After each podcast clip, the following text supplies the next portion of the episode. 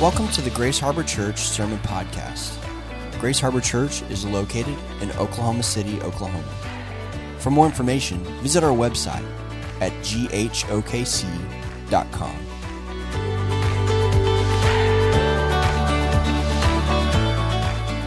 Jonah chapter 3, verses 1 through 10. If you don't have a Bible, there is um, a Bible in the seat in front of you. Um, and we're on page 775. Um, in those Bibles there. I don't know your Bible, what, what page you might be on, but in those black Bibles in front of you, uh, we're on page 775. And so, as we have seen these first few weeks in Jonah, um, is that Jonah is not, we have to catch this, Jonah is ultimately not a story about a fish or about a prophet. It's not about a city. It's not about a sea. It's about God. Jonah is a story about God. It's telling us something about who God is. It's telling us something fundamental and subjective, uh, subjective about who God is. This is, or is it objective? Objective. I get those two mixed up.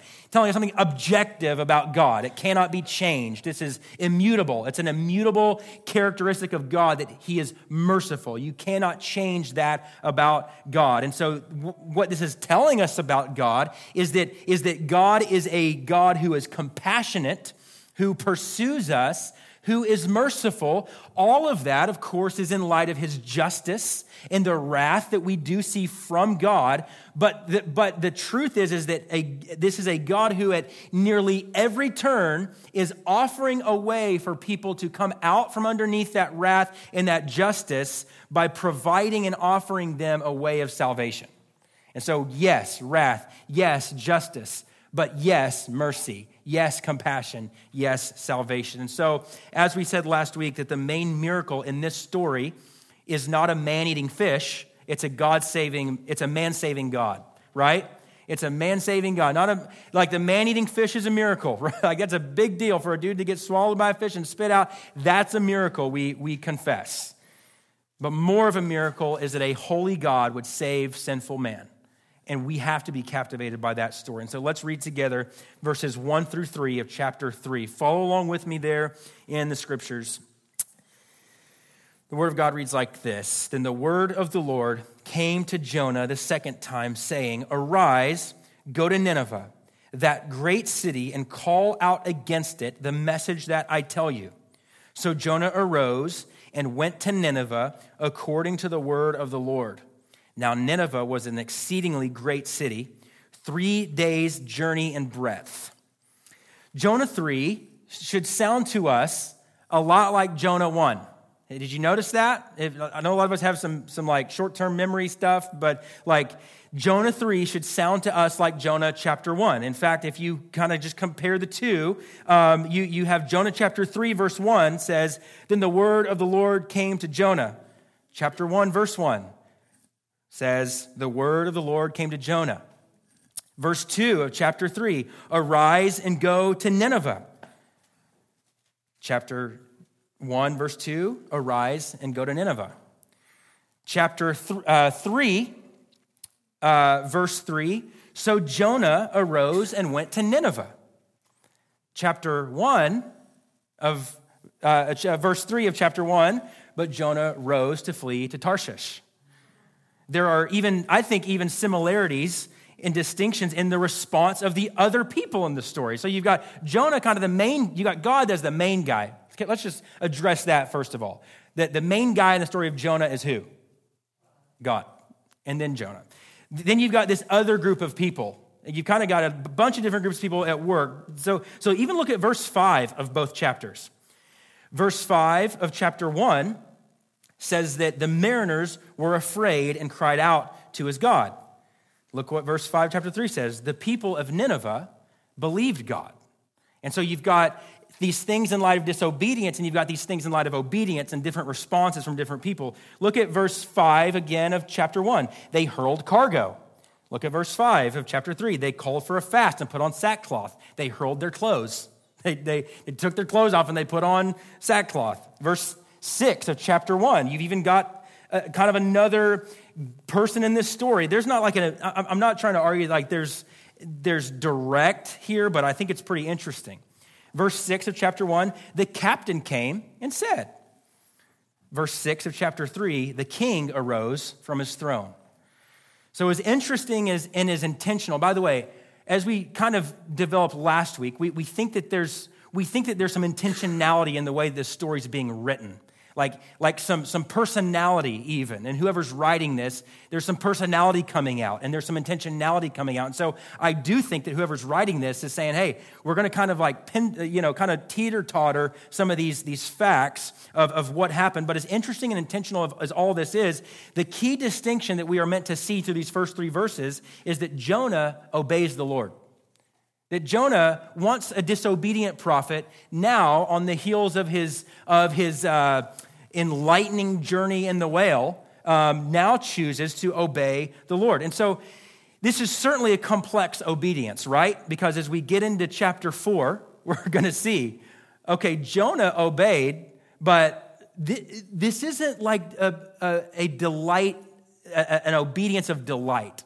We're going to talk a little bit next week about begrudging obedience and delightful obedience. This is a what looks like a begrudging obedience to the Lord. So it's a complex obedience. Um, so Jonah obeys the Lord, and it's complex, um, but much of which, like we said, is addressed in chapter four. A few things for us to consider up to this point. So where have we been in Jonah? So listen in real quick. Three, three just quick applications, and these are not my three points. We got a lot more to go after this. Three quick things that will, that will help us and I think shape us and help us understand some things about ourselves. You've probably said something like this to your children, or maybe your parents said this to you. Delayed or partial obedience is disobedience. Delayed obedience or partial obedience is 100% disobedience. Um, you, especially in regards to the Lord. If the Lord calls you to do something and you delay in what He has called you to do, or you are partial in your obedience, you are disobeying the Lord. And so Jonah has been disobedient to the Lord. Has he been redeemed? It seems that it seems that in some way um, he has he has he has acknowledged before the Lord his disobedience. We don't really see something we were talking about this week. We don't really see full on repentance from Jonah. We see he acknowledged that the Lord saved him, but partial obedience is disobedience. But more than that, I think what we need to see, since this is mainly a story about God and not Jonah, is that even though partial obedience or dis, uh, uh, delayed obedience as disobedience. More than that, what we should see is that God is patient with us, right? Jonah has disobeyed, and God sent the fish. God said, I'm not done with you. Yes, you are disobeying. Yes, you are running. The third thing that we need to see, and we're going to see this a lot more in this text, is that God will use and he will redeem even our disobedience to accomplish what he wants to accomplish. So Jonah thinks he's running from God and he's gonna, he's gonna undermine this whole thing. But God's like, Jonah, I am on your heels, buddy, and I'm gonna use you regardless. And so these things are vitally important for us to understand. And so it's easy. Here's, here's something that's easy to do. It's easy for us to hold Jonah up as this rebel or this, this knucklehead, right? Like, like I said a couple weeks ago, I have these emotions in me. Sometimes Jonah's the worst, and other times, like, man, Jonah makes a lot of sense. So we have this, this tendency to hold him up as a rebel or a knucklehead and miss the fact that so many of us are just like Jonah. We do this a lot with Peter, right? In the New Testament. Like we look at Peter over and over again. It's like, ah, oh, Peter. Like, why don't you get it? Why don't you understand this? Why don't you get it? Jonah, certainly, though, is not one to be emulated. In fact, if we read the scriptures, this is an important thing for us to understand, especially like as we teach our kids. You know, like we all grew up saying like we need to be just like David or just like Jonah or whatever. But if we read the scriptures through the lens of emulating all of these Bible characters, we may be missing the point of the scriptures. We may be missing the fact that these, these men, these, these, these fallible men and women in scriptures were supposed to point us to something greater to, to, to strive for. Who's that? Jesus. Easy answer, right? Just like soft tossed. That Jesus is the perfect one, that Jesus is our righteousness, that, that though we may in fact be like Jonah, and many of us may, may be sinful like him and sinful like David, that Jesus is the one that we strive to be like. And so, like I said, they, they do often teach us something about ourselves. Maybe they serve as a mirror for our own weaknesses. So remember, we know from, from history that the Ninevites were known to make like a game, sport, sporting and hobby out of dismembering and impaling their enemies. I mean, like physical dismemberment and impaling and like in, fact you can go and you can do some research, uh, that there are yeah you're like i don't want to look at that. You can do research that there has been like carvings and artwork uncovered in excavations from this time where it shows the assyrians doing these things to its to its captors.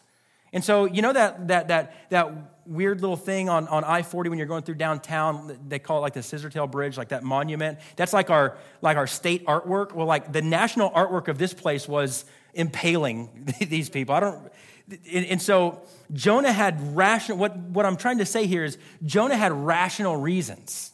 Because of what we've learned about the Ninevites, Jonah had rational reasons to disobey God, right? Going there would have been a suicide mission. Going there, he would have been a traitor to his people. Going there, later he's going to say, God, I knew that you would show them mercy. He, he doesn't want these people to, to come to know God. And he even has rational reasons for not going. But as rational as it may be, you know what it still is? It's disobedience. We don't want to overcomplicate that. We don't want to oversimplify it either. Because we oftentimes can find rational reasons to disobey God, can't we? I mean, we, we have all sorts of rational reasons. I'm just, you know, I'm just busy. I'm, you know, whatever that may be. I don't, don't want to throw anything out from here. But if, if we're honest, if we're honest with ourselves, it's, it's hard for us to even have a category in our minds today because of everything that's going on and all the noise around us and all the things that it's just so that are so accessible, all the pleasures that are so accessible to us at our fingertips. It's hard for us to even have a category in our minds for, for godly obedience. To just simply follow the Lord in obedience. We become so distracted and so numb to what God is calling for us to do that it's hard to even like recognize the need to obey God to be obedient towards Him. The simple fact of obeying what God would have us to do. This is why I ask this question so often. I've asked this question a few times because it's actually been a question in my own heart. Like I've, the Lord has convicted me of this. The question of, of if the Spirit of God were to speak to us, which do you believe that the Holy Spirit of God is alive and active and speaks to us? Yes, he speaks to us through his word. I don't want anybody to freak out over this. Like, I believe that this Holy Spirit still speaks to us. Not in a way that's going to contradict what's in the Word, but I believe firmly in the voice of God. I've never heard his voice audibly, but I have sensed the Holy Spirit saying, this is an area that you need greater faithfulness or obedience in. And I haven't been able to like find in, in my Bible, you know, the, the exact words of like, you need to go apologize to your kid, you know? But I think the Holy Spirit speaks when he convicts and says, hey, you are a jerk. You need to go apologize to your kid. So I believe that the Holy Spirit speak to us. And so this question of if the Spirit of God were to speak to us, would we hear him? Because of all the distractions that are going on. And that's only part of it, by the way. That's only part of the, of the equation here, that this Holy Spirit of God would speak to our hearts and our minds. Because the second question is, is if we heard the Holy Spirit speak to us, would we obey him? Would we be obedient? Or would we, as the scriptures say is possible to do, would we quench the Spirit? Would we say, you know, when, when the scriptures tell us not to quench the Holy Spirit, it, I think it assumes that, that, that the Spirit is speaking, that, that, we, that we are aware of the Spirit convicting us, and that we quench Him when we disobey. We quench when we do not obey what the Lord says. And so I believe that the Holy Spirit still speaks to us. And, and again, we, I think we see that in, in we, we see that application here in, in, this, in this chapter. Let's read together verses 4 through 8. Jonah began to go into the city, going a day's journey, and he called out, Yet 40 days, and Nineveh shall be overthrown and the people of Nineveh believed God. they called for a fast and put on sackcloth from the greatest of them to the least of them. The word reached the king of Nineveh, and he arose from his throne, removed his robe, covered himself with sackcloth, and sat in ashes. And he issued a proclamation and published through Nineveh by the decree of the king and his nobles. Let neither man nor beast, herd nor flock taste anything. Let them not feed or drink water, but let man and beast be covered with sackcloth, and let them call out mightily to God. Let everyone turn from his evil way and from the violence that is in that is in his hands. And so Jonah goes out to preach the message, and look what happens. The people respond to God's word and faith. People respond to this. And so, you know, some of the question is like, well, is it genuine? I, I believe that it is because Matthew chapter 12, you have Jesus, I think, affirming the repentance of the Ninevites. Remember that we're going we're gonna preach Matthew next year, um, but Jesus in Matthew chapter 12 is, is talking to the Pharisees and, and he's talking about the sign of Jonah. He's talking about the sign of Jonah. And Jesus says that they heard the message and repented. But now one better than Jonah is here with the message, and you are not repenting. So I think Jesus affirms the genuineness. And so there's, there's a lot, the, the Old Testament's really hard. It's really complicated because if you flip two books over to Nahum, Nineveh's wiped out. Nineveh gets destroyed. And so, how exactly we, we, we um, bring those two things together, I don't know. I don't understand all of it. Do some study and please let me know, okay? Um, but this is, this is the people of Nineveh hearing the message of God and repenting and obeying. Not only the people, but look what it says the king. The king obeys. The king says, We're going to do this. And look what the king does. He immediately becomes a mouthpiece for God. he's more faithful than the prophet. He's more, he's more of, a, of a proclaimer of the good news than the very prophet of God.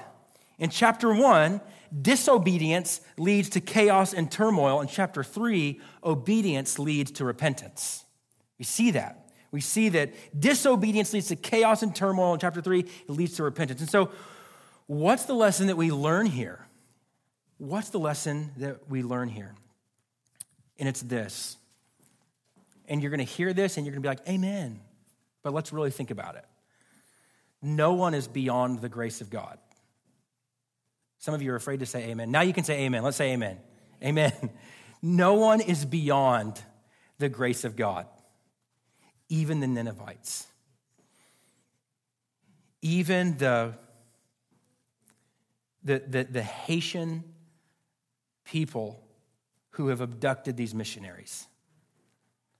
Not even the terrorists, wherever that may be. No one is beyond the grace of God. And I think Jonah is trying to, to establish something about the Ninevites for us to, to really understand that. Because we have certain people and groups in our mind today of, of who we think is beyond the grace of God. And what Jonah is doing is saying, hey, Nineveh were some bad dudes. Nineveh is a, is a group of people. And so I tend to, I tend to separate the world Uh, I'm saying me, and maybe you, maybe not you, but I tend to separate the world into categories of, of those who are likely to respond to God and those who, who will likely not respond to God. And let's be honest, it can be an easy, rational thing to do, right? I mean, I, I'm thinking of someone right now. I'm not going to share who, who these people are, but I'm thinking of, of actually two individuals who, who work together and one of them is someone that I have a burden to share the gospel with. And the other person in this place is someone that, man, when I go in, I just feel this wall. Like I just, like one of them feels really receptive. And one of them feels like, I'm just not even to spend my time. like I'm not, I'm not, I'm not even going to, uh, like I can't do it. And I'm not saying that's right. I'm just saying in my mind, naturally, I have categories of those who I think could respond to the gospel and those who could not. Now, we know that there are people in this world who will never respond to the gospel, right? We know there are people who will never respond in faith. But that's not up to me to decide, is it? I am called to share. I am called to be faithful in this. Nineveh was were those people. They were those people. Jonah knew that. Jonah felt that way. No, I'm not going there. They were unlikely to repent, they were unlikely to humble themselves before the Lord. And so here's just a simple question for us to consider Who have you written off as unsavable? Who have you written off? Maybe just someone in the news, maybe someone in your day to day life. Who have you written off as unsavable? Who have you stopped praying for? Let me just ask you this question, and you don't have to raise your hand, but have you ever prayed for someone to come to know Jesus that you're not praying for anymore because they didn't come to know Jesus? Who do you need to start praying for to come to know Jesus? Maybe, it, maybe it's, let, let me flip this a little bit. Maybe it's you that you wonder if there's grace for. Maybe, maybe, it's, maybe it's someone in your family, but, but maybe it's you that, that you wonder if there's really grace for. Maybe you feel so distant from God or, or so irredeemable that God could not possibly save you, that there's too much water under the bridge. There's just too many things that have been, been broken for, for God to actually show mercy and grace to me. Can I just tell you, that's the story that Jonah is trying to correct in your hearts and minds today.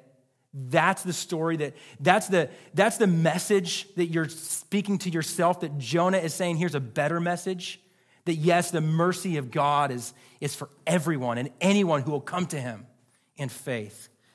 No one is beyond the grace and the mercy of God, even you. Sometimes that's the hardest thing to believe, right? No one's beyond the grace of God, even you. And that is really good news. Let's read together verses 9 and 10. Things are about to get interesting, y'all. Who knows? God may turn and relent and turn from his fierce anger so that we may not perish. When God saw what they did, how they turned from their evil way, God relented of the disaster that he had said he would do to them, and he did not do it. So look at what the king doesn't do here. The message comes to the king, the message comes to the people of God. The king doesn't say, Well, God has already said he'd destroy us, so, so what's the point of repenting? We see that in Jonah's message to them, right? We see that in the sermon, by the way, a five word sermon from a disobedient prophet and a whole nation gets saved. If that doesn't support the sovereignty of God, I don't know what does. Five words. Yet 40 days and Nineveh shall be overthrown. And then in chapter 4, Jonah like goes and like puts his lawn chair up you know, pops his lawn chair out, sits up on the hill, watches down, and just like, this ain't gonna last, right? So not only that, he he he kind of believes within him, he's just God will just do whatever you say, begrudging obedience. Look at what the, the king doesn't, doesn't do that. He doesn't say, God's, God's going to destroy, so what's the point of repenting? No, the king says, Who knows? I, I keep getting into chapter four. Chapter four, Jonah says, uh, what does he say in, in verse 2? I knew that you are a gracious God. The king says, Who knows? Jonah says, I did know. And yet, who's the one who's obedient? The one who's maybe a little bit uncertain. And so, what does God do in verse 10? When God saw what they did, how they turned from their evil way, God relented of the disaster that he had said he would do to them, and he did not do it. In verse 10, God relents. So that's what he says. That's what the text says. He relented. He, God relented of the disaster. Family, this is another vital lesson for us to see in that God is a responsive God, that God will respond to the cries and the repentance of his people. And, and this, this may be a, a dangerous word, dangerously limiting word to use, but God is responsive and he's not, he's not rigid. He's not a rigid God. Yes, does God call us to holiness and God calls us to a way of life that is good? Yes. But He is a God who responds to the cries of, resp- of repentance from His people. If you will cry out to Him, He will respond to us. And so we see here that, and the scripture tells us plainly that their repentance changed God's course of action against them here in this moment. Jonah said, 40 days, you're going to be gone. In 40 days, you're going to be gone. And then they respond, and God relented from that disaster that he said he would do to them. So I don't know how much longer Nahum comes after Jonah, but at least within that 40 day window, God relented. Some versions say changed his mind on this. Now, we need to do a little bit of theological work here because you're like, hold on. How does this how does this go together? So we need to do a little bit of theological work here because this hurts our brains and messes us all sorts of up, right? Like, okay. And, and here's what I mean by that. Some of you may not know what I'm talking about. The scriptures want us to embrace and see and believe two fundamental truths about God. And we're just jumping straight into this conversation. God is completely and radically sovereign. He is completely and radically sovereign. 1 Samuel 15 29 says, And also the glory of Israel, which is God, if you go to your text, it's probably capitalized, the glory of Israel will not lie or have regret, for he is not a man that he should have regret, or again, change his mind. Malachi 3 6 says, For I, the Lord, do not change. Therefore, you, O children of Jacob, are not consumed.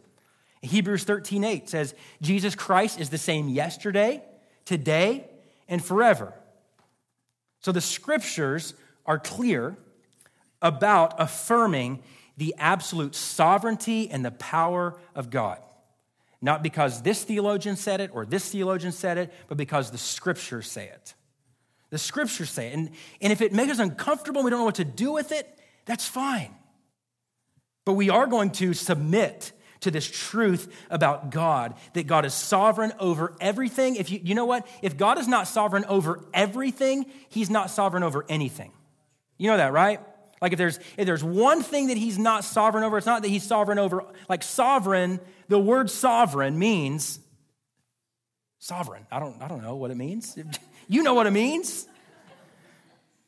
If you know the thing. God is, God is sovereign over everything, or he is sovereign over nothing. He is the creator of all things, and there is nothing beyond his scope or his power. This is one of the things that we are to embrace. Secondly, God is sovereign. Let's talk about this. In working out his own sovereign will, God interacts, it's kind of a fancy way of talking about free will but in working out the sovereign will of his own will, God interacts dynamically with the world that he's created. He interacts with us. And so our choices, listen to this, you need to, you need to listen in. Our choices and our decisions affect how God's plans are realized and understood. Maybe, maybe, maybe not by God, because God is not limited. It, he doesn't, we don't teach God anything, but the way that God interacts with us is that our choices and that our decisions affect how God's plans are realized and understood in our own minds. And so we must embrace both of these truths in order to have a faithful and accurate view of God. Why? Because the scripture gives us both of these things. If it doesn't make sense, I, pretty, this is all I can do. It's just tell you what the word says. The scriptures give countless examples of this message, right? The scriptures say over and over again in different places, even here, if you will from God, then I will. So, you know, like you've got you've got the book of Jeremiah, you've even got the book of Jonah, where God is essentially saying, if you will turn, I will, I will relent. I will show you mercy. I will not do the thing that I that I that I wanted to that I said that I would do. So, one way that I've heard this framed is that God uses both the ends and the means to accomplish his will. So, he uses the, he, he, he sees the end, and, and that's, that's what he's going to accomplish, but he also uses the means through, through which to get there. And so he's sovereign over the end, he's sovereign over the means, and he uses them both to accomplish his will. Does your head hurt yet? Like, is this. All of our small group leaders right now are thinking, oh, great. Like, got to get into this conversation this week hey, maybe it should hurt our heads a little bit. This reminds us, church family, quite simply this that we don't quite have God figured out. We don't have God boxed in. You know, he's, he doesn't bow to what we want to be true about him. And also, by the way, what we believe about him doesn't change him or affect him. So, like, you don't believe he's sovereign? Guess what? He's not like, darn it. I guess I'm, I, He's, he's not self conscious like us. Um, here's the way that the Westminster Confession tries to make sense of this in human terms. I love this. It's kind of like old language. I think it was like 400 years ago that the Westminster Confession came out, but it just helps us to understand a little bit around this. It says, I wish I would have had this on the screen. I'm sorry that I do not. I'll send it to you if you want. Although, in relation to the foreknowledge and decree of God, the first cause, so God is the first cause, so you have a first cause and a second cause. Although, in relation to the foreknowledge and decree of God, the first cause, all things come to pass immutably, means that they do not change, they're unchanging, and infallibly. So, this is, a, this is an, an affirmation of the sovereignty of God in the Westminster Confession of Faith. Let me just read that one more time because there's going to be an, I'm, I'm just kind of letting you know, there's three little sections. I'll hold my finger up when we, when we go through each section. Although, in relation to the foreknowledge and decree of God, the first things, the, uh, the, the first cause, all things come to pass immutably and infallibly. Yet by the same providence, he ordereth them to fall out according to the nature of second causes, either necessarily, freely, or contingently. You're like, you've lost me. Third, God, in his ordinary providence, maketh use of means, yet is free to work without, above, and against them at his pleasure. This is a fancy way of saying God's going to accomplish what he accomplishes either with or without you. Sometimes he chooses to do it with you, sometimes he chooses to do it without you. So let me give you an illustration about what this might look like in my own life. Ready? JB, go get your shoes on. JB's not in here. I was kind of, last week I used Gabe as an example, this week is JB. This happens a lot. Here's the illustration JB, go get your shoes on. I, in this scenario, am the first cause.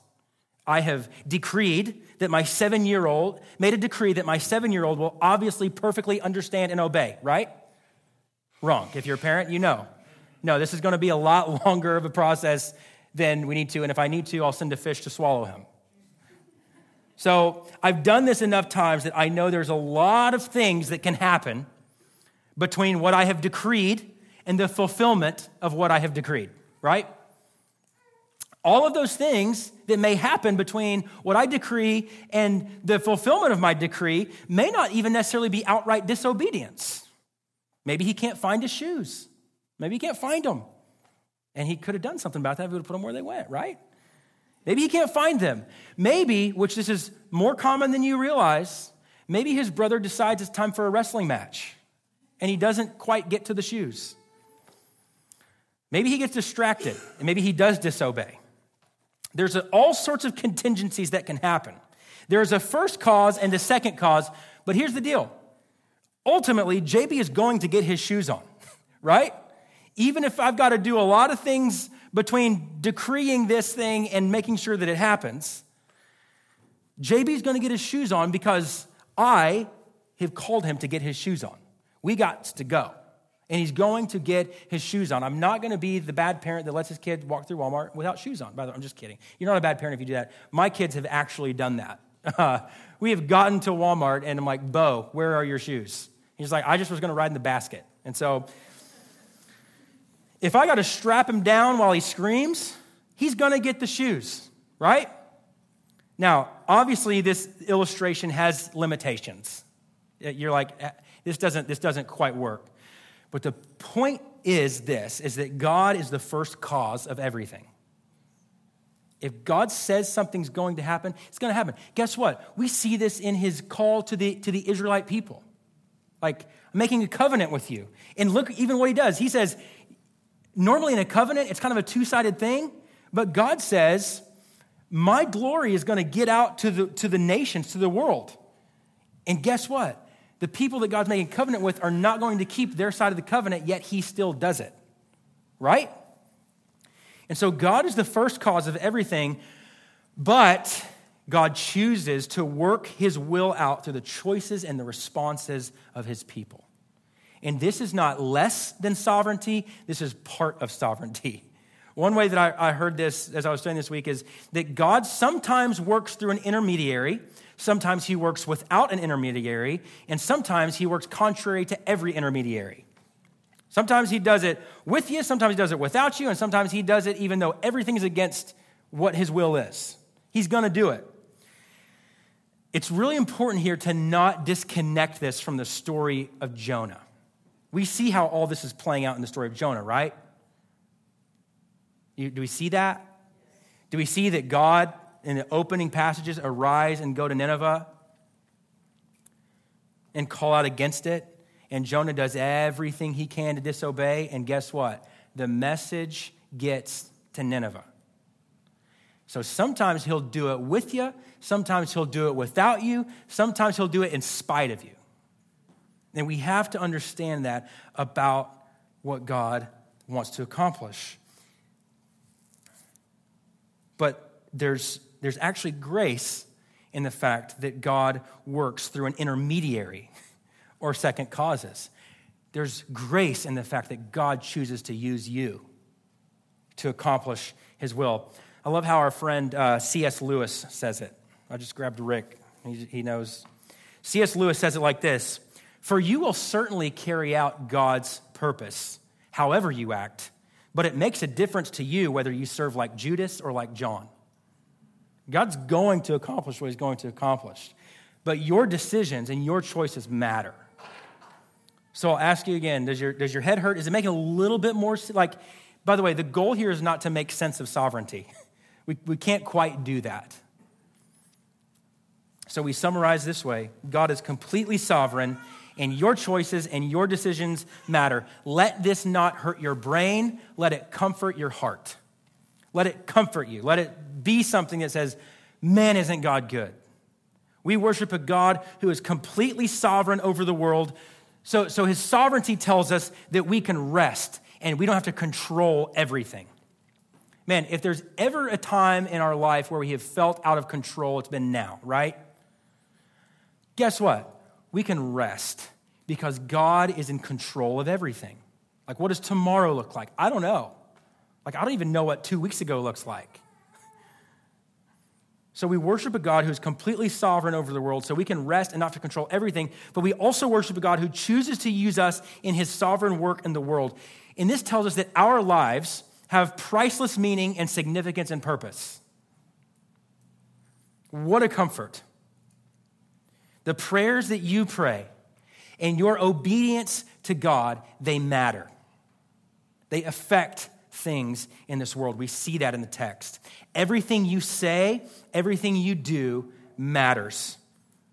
So we believe lies of it's too late, or we believe the lies of I'm too far from God, or I've done too much, or I'm a failure. Can I just tell you something about this? These lies, they are not lies about yourself. You know who they're lies about? They're lies about God. When you live in shame, which, which we, we don't want to pile on if you're feeling shame, by the way. If, you feel, if you're feeling shame and, and those lies that you, that, you, that you tell that I'm too far gone, that I, that I can't possibly get back into the grace of God, you know that that's not a lie about you. You know that what you are declaring is a lie about God. Because that's not true about God. God is a God full of compassion and mercy, and who is ready to forgive, ready to pour on you his mercy. So, this is about God, this story, being able to redeem and interact and restore what has been broken and what feels irredeemable. The question is are we doomed or are we redeemed? Are we doomed or are we redeemed? The message of the gospel is this that God saves sinners and that salvation belongs to the Lord. That's what we saw in chapter 2. So Jonah tells us these two things about God. No one is too far out of God's ability to save, and God is a God who responds to his people. And because of Jesus, like, think about this the Ninevites, we're at a better advantage than them right now.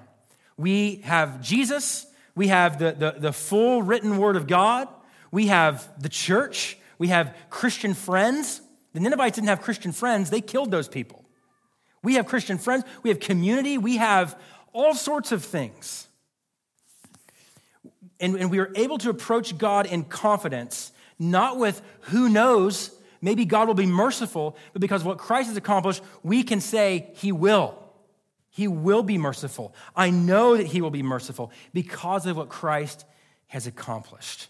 Jonah was a, a, a begrudging prophet. We have a perfect prophet. We have, a, a, we have a, a Savior who came and preached salvation and who was eager to preach salvation. Now, again, he spoke truth. He said, You do turn from your sin. But we have a joyful Savior, not a begrudging prophet who we can look to and trust in, not to who we say who knows, but to who we say, I know. And that's the, that is the boldness that we approach this table with. Every Sunday, when we come to the table, we say, I know that Christ can, I know that Christ will, and I know that Christ has. And that's what we are to understand from this chapter. And so, if you would stand, we're going to sing together. And as we sing, I'm just going to, I say this every week, I'm going to ask you to approach the table quickly and boldly. Like, I know it's weird, like we all feel awkward. Who's, you know, who's, who's going to take that first step? Take the first step. Take that first step and say, I am a recipient of the mercy of God, confident that He will save and that He can save. Let's pray. Father, we thank you for your word. We thank you for your, for your mercy and your grace and your salvation to us. Lord, I pray that we would not be so shocked by the salvation of the Ninevites or so shocked by the salvation of who we deem unsavable that we would miss the miracle of our own salvation. I pray that we would have the, the posture that would say, if God can save me, he can save anyone. And so, Lord, would, would we just come to you in that, in that humility and in that boldness this morning that you have saved us, you have redeemed us, and that you are eager and ready to show mercy to those who will cry out to you. Lord, I pray for anyone in here who may not know you and may not trust you. That, Lord, the, the, the, the God that lays ahead of them in their, in their life is, is the God of wrath. That if they were to, to look at where they are now, to the moment that that they would stand before you, that in that moment they would meet a, a, a God who, who has to pour wrath out on someone. And so may they, between now and then, come to a place that says, that says, I put my trust in the Savior who took my wrath. I put my trust in the, in the, in the joyful King, the joyful Messiah who became obedient to the point of death, even death on the cross, because, Lord, our sin cannot go unpunished. And so, thank you for those that are in Jesus, that our sin has been fully paid for, fully satisfied, and that there is not an ounce of wrath waiting, awaiting us. Our day of judgment is not in the future, our day of judgment happened in the past. And so may we come to the table confident in that this morning. And may those who don't know you turn towards you in faith and repentance, knowing that you will meet them right now with mercy and grace and you will save them. We pray these things in your name. Amen.